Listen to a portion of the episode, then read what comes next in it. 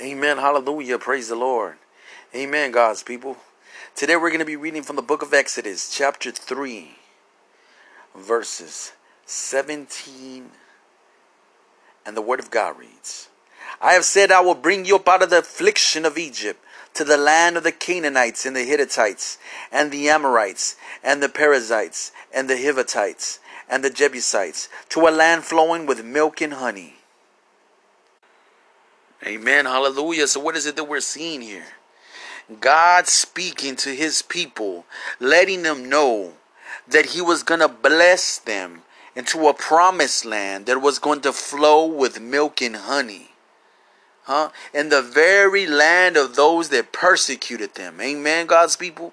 You know, so many times that people entangle themselves and get ensnared by individuals and the adversity that comes against them. But when we, we stand on the word of God and we look to the word of God, what is it that we see? That God is going to bless you in the midst of those that persecute you. Amen. Now we have to be obedient obedient to God. Let us be obedient as children of God, continuing in the faith, staying steadfast in the Spirit, holding on to the promises of God. Now, let me tell you, when we go to Joshua, Joshua 5 6, let's get to Joshua 5 6. In Joshua 5 6, we see here the word of God reads, For the children of Israel walked 40 years in the wilderness till all the people who were men of war, who came up out of Egypt, were consumed because they did not obey the voice of the Lord, to whom the Lord swore that he would not show them the land which the Lord has sworn to their fathers, that he would give us a land flowing with milk and honey.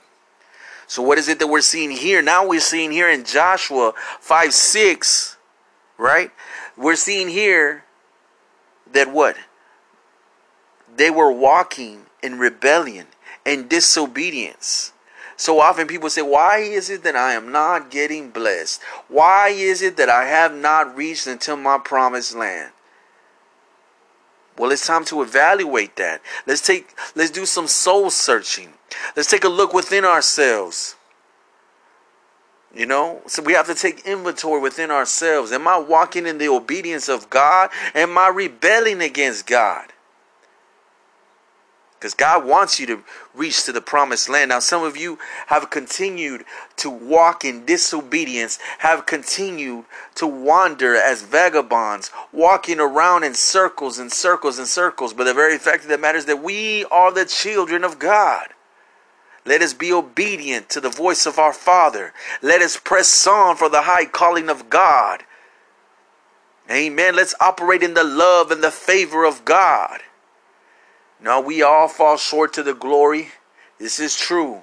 But let us not be disobedient. Let us not justify anything that is going against God.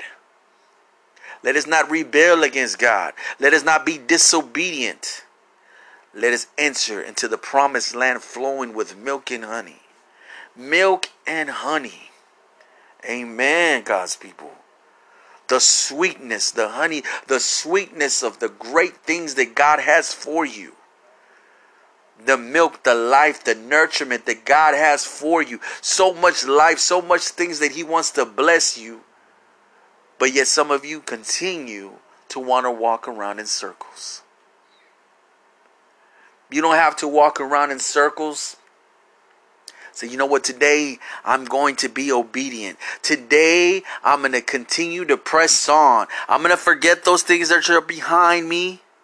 I'm going to press on for the high calling of God. I'm going to be obedient to my Father. I'm going to worship Him in spirit and in truth. Amen. And recognize that I am a child of promise. I am a child of promise. I am coming into the promised land. I want what the Lord wants to give to me. I will be obedient to God. I will not wander.